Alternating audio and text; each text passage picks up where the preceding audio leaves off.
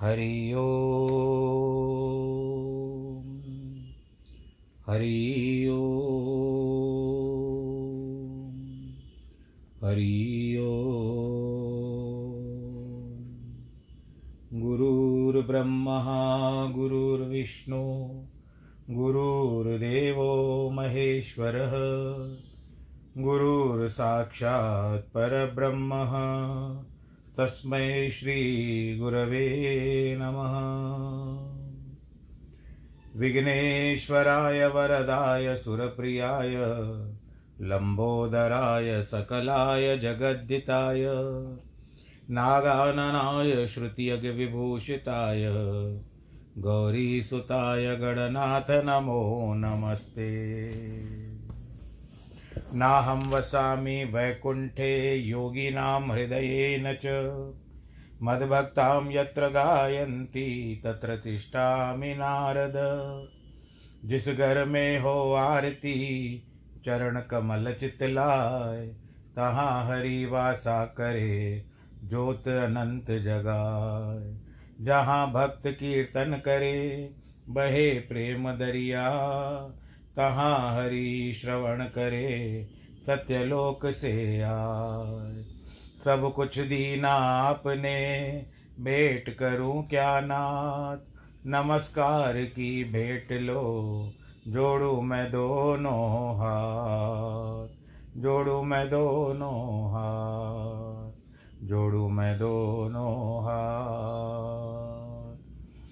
शान्ताकारं भुजगशयनं पद्मनाभं सुरेशं, विश्वाधारं गगनसदृशं, मेघवर्णं शुभाङ्गं, लक्ष्मीकान्तं कमलनयनं, योगिवृधानगम्यं, वंदे विष्णुं भवभयहरं, सर्वलोकैकनाथं।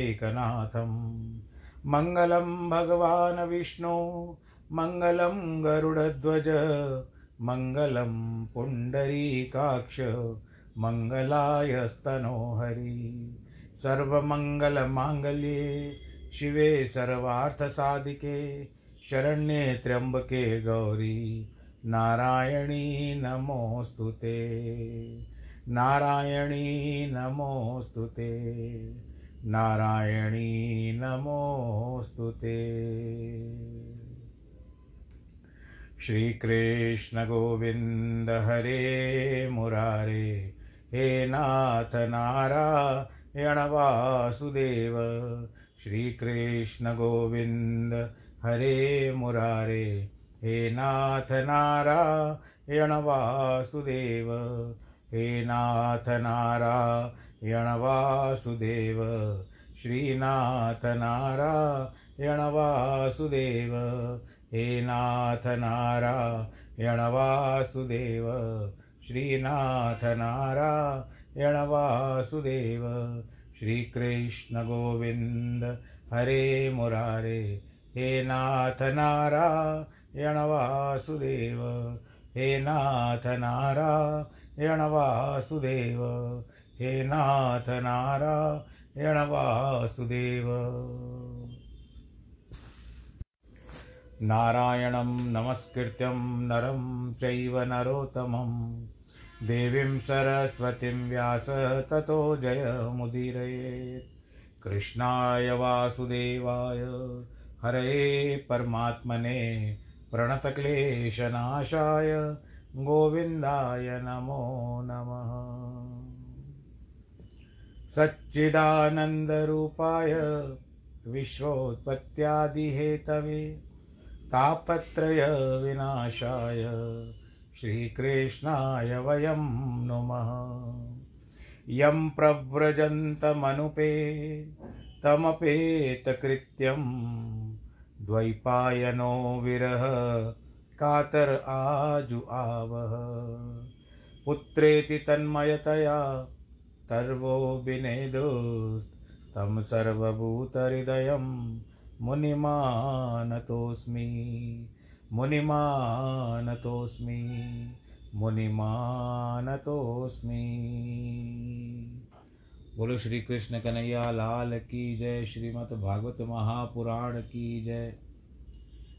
प्रिय भक्तजनों, आज कथा को आरंभ करने से पहले मैं एक दुखद समाचार आप सबके साथ साझा करना चाहता हूँ। जो मेरे भक्त कथा सुनते हैं और मेरे पास जो सूची थी, आज उस सूची में से एक ने अपने संस, इस संसार का त्याग कर दिया है। और प्रतिदिन कथा सुनती थी वो, महिला थी, भगवान जी के बहुत प्रेम था, कभी मुझसे विलम्ब भी हो जाता था कथा भेजने में तो मुझे सूचना देती थी कि महाराज जी, अभी तक सत्कथा आई नहीं है। और कई प्रकार की वार्तालाप करती थी और बड़ा अच्छा स्वभाव था उनका।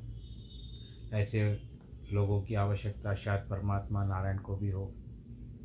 तो आप सब भी मिल कर के उस जीवात्मा ने जिसने संसार छोड़ा है, कथा सुनते सुनते, कल भी उसने कथा सुनी थी। और रात को अच्छा अकस्मात उसके कुछ हृदय गति में तीव्रता आ गई और जब तक कुछ व्यवस्था हो सकती भगवान नारायण जी ने उसको बुला लिया। तो बस हम भावपूर्ण श्रद्धांजलि देते हैं और यही प्रार्थना करते हैं कि भगवान हम दिवंगत को अपने चरणों में सदा स्थायित्व प्रदान करें। आइए वापस से कथा पर चलते हैं। भगवान कृष्ण के जन्म से पूर्व जब आपने सुना कि देवता आए, ब्रह्मा, विष्णु आए, ब्रह्मा, शिव आए, विष्णु जी तो स्वयं यही हैं। ब्रह्मा, शिव जी आए और देवता भी आए, स्तुति करके चले गए। आगे क्या कहते हैं कि अथ सर्वगुणोपेत काल परम शोभन, यर यर्हे वाज जनमक्ष शांतरक्ष ग्रह तारकम अथ। यहाँ अथ का शब्द यह है कि पहले जो कुछ कहा गया है, वह ग्रंथ की भूमिका थी। अब ग्रंथ का आरंभ हो रहा है। सर्वगुणों पेत काल काल अच्छा नहीं वही है जिसमें भगवान अवतरित हो। भगवान का दर्शन हो। इसीलिए भगवान के जन्म के समय काल सर्वगुणोपेत होकर अर्थात शांति, दांति, मैत्री आदि समस्त अंतरंग गुणों का धारण करने आया। परम शोभन। काल बाहर से बहुत चुड़ावना हो गया। मतलब यह कि लोगों के अंतकरण में जो दुवृत्ति थी, दुर्वृत्ति थी, वह भी शांत हो गई। काल सज दज गया। काला स्वरूप होता है, लेकिन आज मेकअप करके बैठा हुआ है। जब वेदांती लोग कहते थे कि परमात्मा काल से परे है, कालातीत है, काल साक्षी है, तब काल नाराज़ होता, हो जाता था और अपना विकराल गाल खोलकर लोगों को निगलने लगता था। इसी बीच जब यह कोलाहल हुआ कि भगवान काल में अवतार ले रहे हैं, तब काल ने कहा, हमारे मालिक हमारे घर आ रहे हैं। इसीलिए बढ़िया से बढ़िया शील स्वभाव धारण करो और बढ़िया से बढ़िया कपड़े पहनो। इधर सुखदेव जी, महाराज ने देखा कि भगवान के जन्म का मंगलमय अवसर उपस्थित है तो वो भी मंगलाचरण करने लगे। देवता लोग स्तुति करते चले गए। इस आंतर्य का अर्थ है कि उसके जाने के बाद भगवान ने अपने लिए नक्षत्र प्रसन्न किया। कौन सा नक्षत्र? अजनम, अजन, जन्मा अजनात जन्म यस्य, अर्थात नारायण से जिनका जन्म हुआ है, उस ब्रह्मा जी का नक्षत्र, वह नक्षत्र क्या है? वो है रोहिणी नक्षत्र, और ये ब्रह्मा जी का ही नक्षत्र भी माना जाता है। पत्नी भले रोहिणी चंद्रमा की है, पर नक्षत्र पर अधिकार जो है ब्रह्मा जी का है। भगवान ने कहा कि हमने अपने जीवन में भक्तोक्त पक्षपात बहुत किए हैं, परंतु इस बार तो ऐसा पक्षपात करना पड़ा कि देवकी का पेट भरा था, बलराम से और रोहिणी से पेट खाली था। इसीलिए हमको रोहिणी के पेट में जाना चाहिए था। लेकिन हमने बलराम को देव, देवकी के पेट से निकलवा कर रोहिणी के पेट में बेच दिया और देव, देवकी के गर्भ में आ गए हम। अब कम से कम हमारे जन्म के नक्षत्र नाम रोहिणी हो, जिससे कि रोहिणी माता को भी संतोष हो। क्योंकि इनकी माता का नाम रोहिणी था, सौतेली माता। पर वो लोग कभी सौतेला भाव रखते नहीं थे आपस में। मैं उनके नाम वा नामवाल के नक्षत्र में प्रकट हूँ, हुआ हूँ।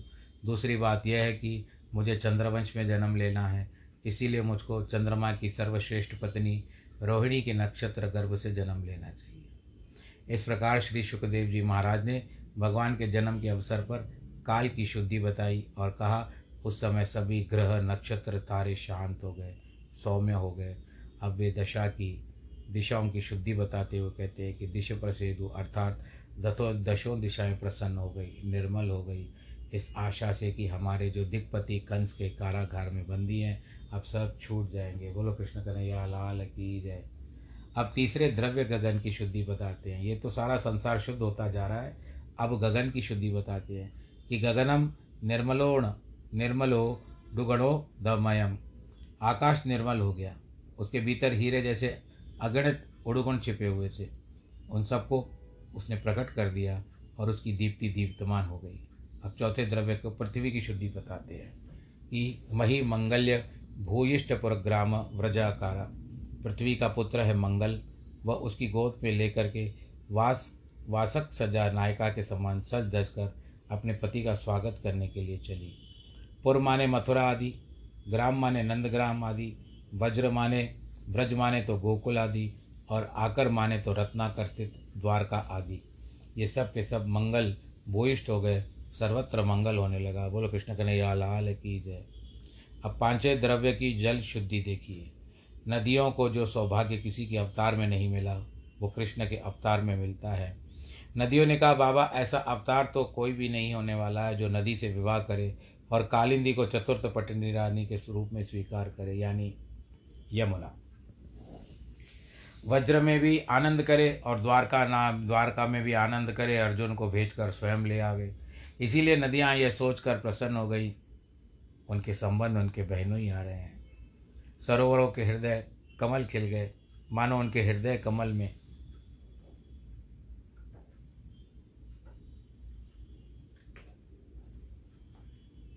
प्रकट हो गए हो। भगवान ने कालिय दह की शुद्धि की और ब्रह्म हृद से गोपों को अपने स्वरूप का दर्शन कराया। विजाली कुल सन्ना दबका वनराजय। अब वनाश वंश वन को वंशरी की वैभव देखो। वन में कहीं पक्षी चहक रहे हैं, कहीं भौरे गुनगुना रहे हैं। ये पक्षी भी भगवान के बड़े प्रेमी हैं। और अली कुलला कुलका का यह हाल है कि रासलीला में ये सब का गाना बंद हो जाता है, तब वह गान करते हैं। पुण्य गंध वह श्रुति ही वायु प्रसन्न होकर के सुख का दान करने लगी। उसने सोचा कि हमारे पुत्र हनुमान ने भगवान रामचंद्र के साथ बड़ा आनंद किया है। अब हम उस पुण्य के लिए आनंद लेंगे। इसीलिए शीतल मंद सुगंध वायु बहने लगी। ब्राह्मणों के अग्निहोत्र की अग्निचर्या शांत हो गई थी, प्रज्वलित हो गई। सुखदेव जी महाराज श्री श्री कृष्ण के आनंद में इतना मग्न हो गए कि समय इंदत न बोलकर समेंदत बोल गए। साधुओं के मन प्रसन्न हो गए। वहाँ साधुओं का एक विशेषण है कि असुर द्रोह्याम, इसकी व्युत्पत्ति कैसे की जाए, बताते हैं कि असुर भाव ऐसी व्युत्पत्ति नहीं करता। अब जन, अजन्मा भगवान के जन्म का समय आया, तब देवताओं की धुंधुबियाँ अपने आप बज उठी।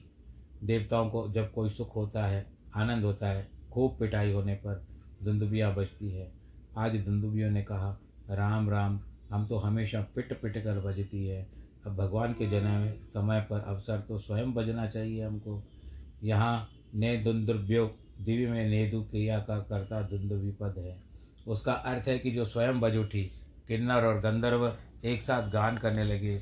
यहाँ तो कुरु, किन्नर और वहाँ सुंदर गंधर्व दोनों को अपने शरीर का भान नहीं रहा, बस वे नाचते गए नाचते गए और भगवान की स्तुति करने लगे। जहाँ सिद्ध पुरुष और कहाँ पैसा लेकर तारीफ़ करने वाला चारण दोनों एक साथ मिलकर स्तुति करने लगे। कहाँ विद्याधरी और कहाँ अप्सरा दोनों एक साथ मिल गई और देखो देवता तथा मुनि बड़े आनंद में सुनामसी मुमुचु अपने सुंदर मन की वर्षा कर रहे हैं कि मंदम मंदम जलधरा जगर जुना जगर्जुना साजुन अर्जुन सागरम, जलधर बादल के सागर के पास मंद मंद गर्जना कर रहे हैं। यहाँ देखो श्रीहरि सूर्यकृत भक्ति रसायन नाम के ग्रंथ में दशम स्कंद के ऐसे एक प्रसंग पर दस दस बीस बीस उपेक्षा करते हैं। बादल समुद्र के पास आए और बोले, तुम्हें तुम्हारे प्रीतर भगवान शयन करते हैं। उनके दर्शन करा दो। समुद्र ने कहा, तुम्हारा अंतकरण अशुद्ध है। खारा पानी हमसे लो और हमको मीठा बनाकर दुनिया में भरसो फिर तुमको भगवान का दर्शन होगा। लेकिन बहुत काल बीत गया। समुद्र ने भगवान का दर्शन नहीं कराया। बादलों ने देखा कि भगवान स्वयं हमारे शरीर का वर्ण धारण करना चाहते हैं। यानी जैसा स्वरूप बादलों का होता है, वैसे भगवान उसी रंग के थे। इसीलिए वे समुद्र के पास मंद मंद स्वर में गरजने लगे। मंद स्वर में कहीं भगवान के कानों में चोट न लग जाए। उस आधी रात का समय चारों ओर अंधकार छाया हुआ था। भगवान के प्रकट होने का समय है। चतवारी किल संधयो भवंती अहोरात्रस्य जया माने जनार्दने। आधी रात के समय लोग प्रार्थना करते हैं, प्रभु, आविर्भाव आविर्भाव, प्रकट हो जाओ।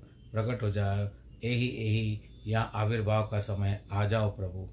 अब आधी रात ठीक के समय देवरूपिणी देवकी के गर्ज से सर्व गुहाशय सबके हृदय में विराजमान भगवान विष्णु का, भगवान श्री कृष्ण चंद्र का अब आविर्भाव हुआ। ठीक वैसे ही जैसे पूर्व दिशा में पूर्ण चंद्रमा परिपुष्ट होकर उदित होता है। आप सबको बहुत बहुत बधाई। भगवान श्री कृष्ण का जन्म हो गया। बोलो श्री कृष्ण कन्हैया, लाल की जय। आविरासीद यथा प्राचाम निशिंदूरिव पुष्कल। अब तो जय हो जय हो जय हो की ध्वनि होने लगी। इस संबंध में पुराने हिंदी कविता में बहुत बढ़िया लिखा है कि सोई परिपूर्ण अपार पार ब्रह्म राशि देवकी के कोरे एक बार ही कुरे परी। श्लोक के उपा में केवल पूर्ण चंद्र ही वर्ण है, किंतु पुष्कल चंद्रमा तो पूर्णिमा के दिन उदित होते हैं। जबकि भगवान के जन्म के दिन अष्टमी थी। बात यह हुई कि अपने वंश में श्री कृष्ण भगवान का जन्म देकर चंद्रमा ने समुद्र में स्नान किया और तुरंत बाहर निकल आए। वे हर्ष के कारण फूल गए थे, इसीलिए पूर्ण चंद्र प्रतीत हुए। यहाँ भद्रम करने भी शुण्याम देवा। मतलब होता है कि जब ब्राह्मण आपको आशीर्वाद देता है, भद्रम करने भी शुण्याम देवा। भद्र यानी अच्छी समाचार हमारे कानों में पड़े। श्रावण श्रावण के बाद भाद्रपद आता है, उसमें शुक्ल पक्ष को सभी अपनाते हैं, सबको प्रिय होता है और उस समय भाद्रपद के शुक्ल पक्ष में गणपति भी आते हैं। किंतु कृष्ण पक्ष भी किसके किसकी कृपा पर बरस पड़े, भगवान ही हो सकता है, इसीलिए उन्हें अपना नाम कृष्ण रख लिया। इस कृष्ण पक्ष की मध्यवर्तनी तिथि अष्टमी है। इसी के पहले तो सात तिथियाँ हैं और बाद में सात तिथियाँ हैं। भगवान ने उसको स्वीकार किया। अष्टमी तिथि में जब चंद्रवंश में जन्म लेते हैं तब रात्रि चाहिए, सूर्यवंश में जन्म लेते हैं, तब दिन चाहिए। मध्य रात्रि और मध्य दिवस रोहिणी नक्षत्र है, जिसकी बात सुनकर पहले एक बता चुके हैं, और दो दिन बुद्ध हैं, वही भगवान के आविर्भाव का समय है। मानो एकाग्र सूक्ष्म देख कर देव को हार गई वो देव की हो गई, और अंतशुद्ध वसुदेव हो गए। अब आविर्भूत बालक पर सबसे पहले वसुदेव जी की दृष्टि पड़ी। उन्होंने देखा कि बालक तो बहुत अद्भुत है। जैसे अन्य साधारण बालक होते हैं। वैसा नहीं है कि असाधारण बालक हो।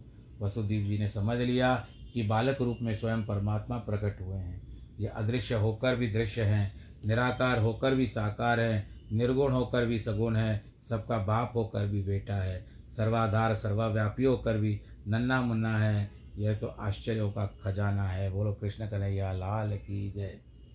देखो, गीता भी यही कहती है कि आश्चर्यवत पश्यतम कश्चिदेनम श्रुतियों ने भी कहा है आश्चर्य वक्ता कुशलानुष्टिष्ट इसको देखकर लोग आहा बोलने लगे और उसका नाम आश्चर्य है। अमेजिंग ऐसा ही कहते हो ना शायद आप लोग। तमद्भुतम। बालक मम्बुजे क्षण चतुर्भुज शंख गदायुधायुतम श्रीवत्सलम वत्सलक्षम गलशोभि कौस्तुभम पीताम्बर सांद्रपयो दसो भगम। समुद्भुतम बालकम वासुदेव जी ने विचार किया। कि देखने में बालक है वसुदेव जी ने विचार किया। देखने में तो बालक है। नन्हे मुन्ने बालक को छोटे बालक को बालक कहते हैं। परंतु ये साधारण बालक नहीं है। अद्भुत बालक है। बालेशु बालेशु कहानी ब्रह्मांडानी यस्य एवं भूतम। जिसके बाल बाल में रोम रोम में ब्रह्मांड रहते हैं यह बालक है। बालक को ब्रह्मा यस्य ब्रह्मा, इसके बालक हैं। यह बालक है बालोस्वीय ब्रह्म। यह बालक होने पर भी साक्षात ब्रह्म है। अम्बुजे क्षणम कोई भी बालक पैदा होता है, उसकी आँखें बंद होती है, खुली नहीं होती, लेकिन इसके नेत्र खिले हुए कमल के समान है। अम्बुजायाम ईक्षणे यस्य मानव वह ढूंढ रहा है कि लक्ष्मी जी कहाँ है। चतुर्भुजम, इनकी चार भुजाएँ हैं।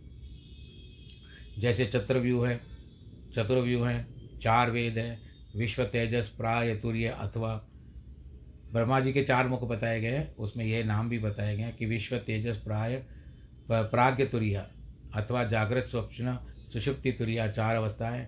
वैसे ही यह चतुर्भुज है। देखो, जहाँ निर्गुण तत्व का साक्षात्कार करना होता है, वहाँ भगवान का चतुष्पाद होता है।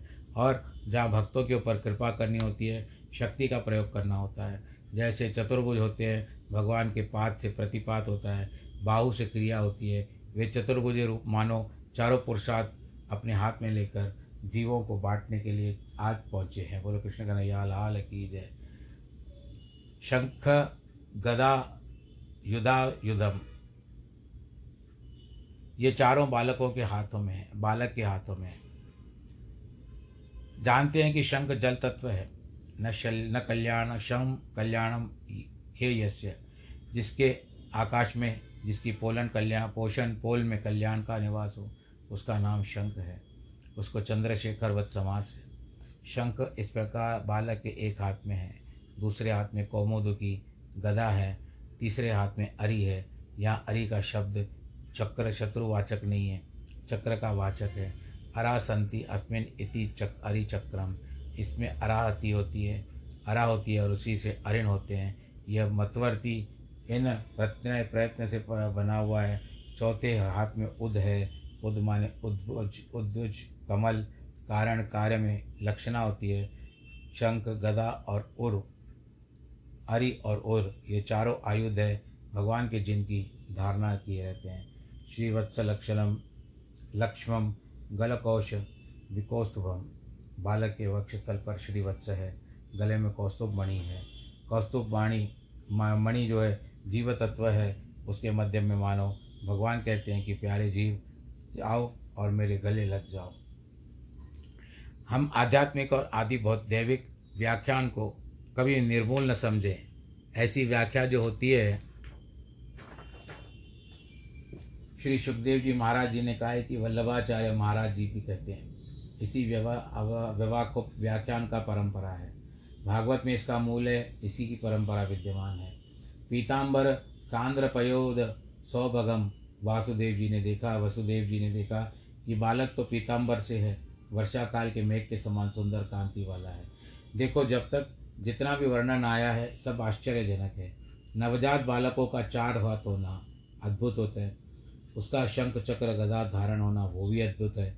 श्रीवत्स दक्ष वत्सल दलम कौन अद्भुत कला कौस्तुभ मणि पहनकर बालक कोई आता है ये तो साक्षात नारायण छोटा सा रूप धारण करके आते हैं। कौस्तुभ मणि पद्मराग है। यह लाल लाल मणि है, इसमें छेद नहीं है, कोई रस्सी भी नहीं लगती है। भगवान न तो छिद्र पसंद है, न बंधन पसंद है। कोई भगवान गले में रह रहे हैं तो भगवान भी छिद्रवान हो, बुद्धि में रहे तो क्या संभव है? भगवान के गले में बद्ध रह सकता है, न छिद्रवान रह सकता है। इसीलिए भगवान में उसके राग से अनुरंजित कोई नित्य भक्त है। वसुदेव जी देखते हैं कि बालक पीताम्बर धारण करते हैं। बस पीले वस्त्र वाला अथवा पीतम अम्बर ये न, जिसके आकाश पी लिया वो बालक है। इसका बादल जैसा सौंदर्य है। अपना सौंदर्य तो सबको दे दिया। अपने लिए केवल कालिमा शेष रख दी है। तत्वादि गुणों के सब अरंग श्वेत में मिले हुए सत्य में रजोगुण है और दूसरे जो रज है, वो अनान्य गुण है। यह बालक सर्वथा गुणातीत होगा। वसुदेव जी ने देखा कि बालक के हाथ बाल, पीत, कुंडल और वैदुर्य की कांति से चमक रहे हैं। कमर में कांची करदनी है। परंतु यह कांची करदनी भी उद्याम है। उसमें कोई बंधन नहीं है। वह भी।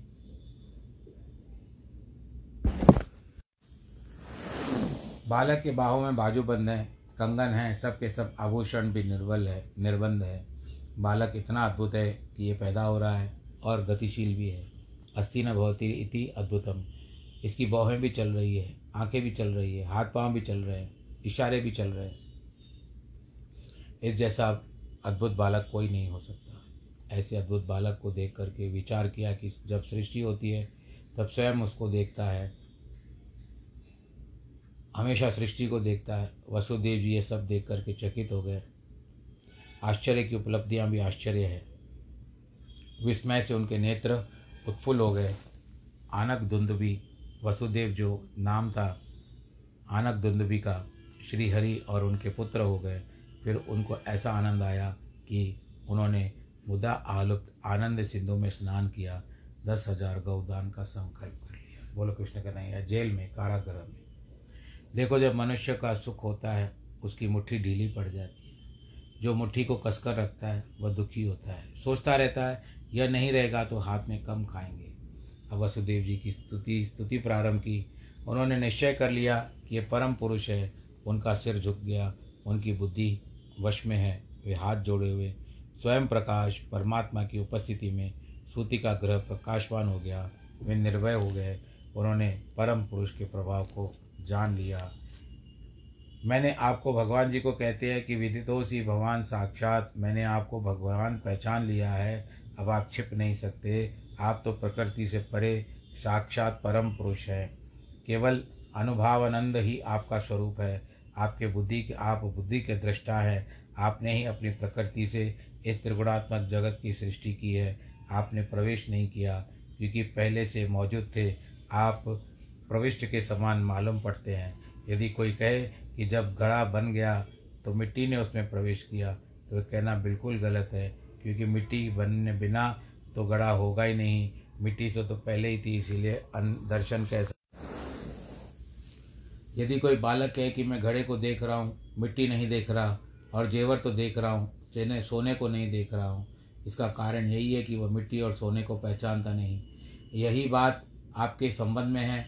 आप तो संपूर्ण तत्वों के अवकृत उपादान हैं। आप में ये सृष्टि और आकृति विकृति दिखती है। एक छाया सी मालूम पड़ती है। आप तो पहले से विद्यमान है। अंतकरणों के द्वारा जितनी भी वस्तुएँ मालूम पड़ती हैं, वो प्रभु आप ही है। यदि कोई कहे कि दिखते क्यों नहीं तो यह जवाब है कि सभी मौजूद वस्तुएँ दिखे, यह कोई ज़रूरी नहीं। उन्हें देखने की ताकत चाहिए, कोई भी चीज़ उनसे नहीं दिखती। आँखें ठीक होने पर ही दिखती है। परमात्मा है, परंतु हमारे हृदय में परमात्मा का न होने का दिखाई पड़ता है। आप में कोई आवरण ना तो बाहर है, ना भीतर है। आप चार कारण बताए गए हैं। एक तो आप सर्वस्वरूप हो, सर्वअंतर्यामी हो साक्षात आत्मा हो और परमार्थ की वस्तु हो। लोग कहते हैं परमात्मा निर्गुण, निर्विकार भी है, उसी से सृष्टि भी होती है। ऐसा कहना भी परमात्मा के लिए विरुद्ध नहीं है। अंत में वसुदेव जी ने कहा कि, प्रभु, आप इस समय लोक रक्षा के लिए हमारे घर में अवतार लेकर के आए हैं। आप पृथ्वी का भार बढ़ाने वाले दैत्यों का संहार करेंगे। उनमें यह कंस बड़ा असभ्य है। देखो, महात्मा लोग ऐसे प्रसंग में किसी भी गाली नहीं दे सकते। अधिक से अधिक यही कहेंगे, अरे भाई, इसका शिष्टाचार का पता नहीं है। वसुदेव जी कहते हैं, भगवान, यह वास्तव में असभ्य है। कई छोटे छोटे बच्चों को मार चुका है। अब आपकी जन्म होने से बात सुनते हैं, वह हमारे घर में हथियार लेकर के आएगा।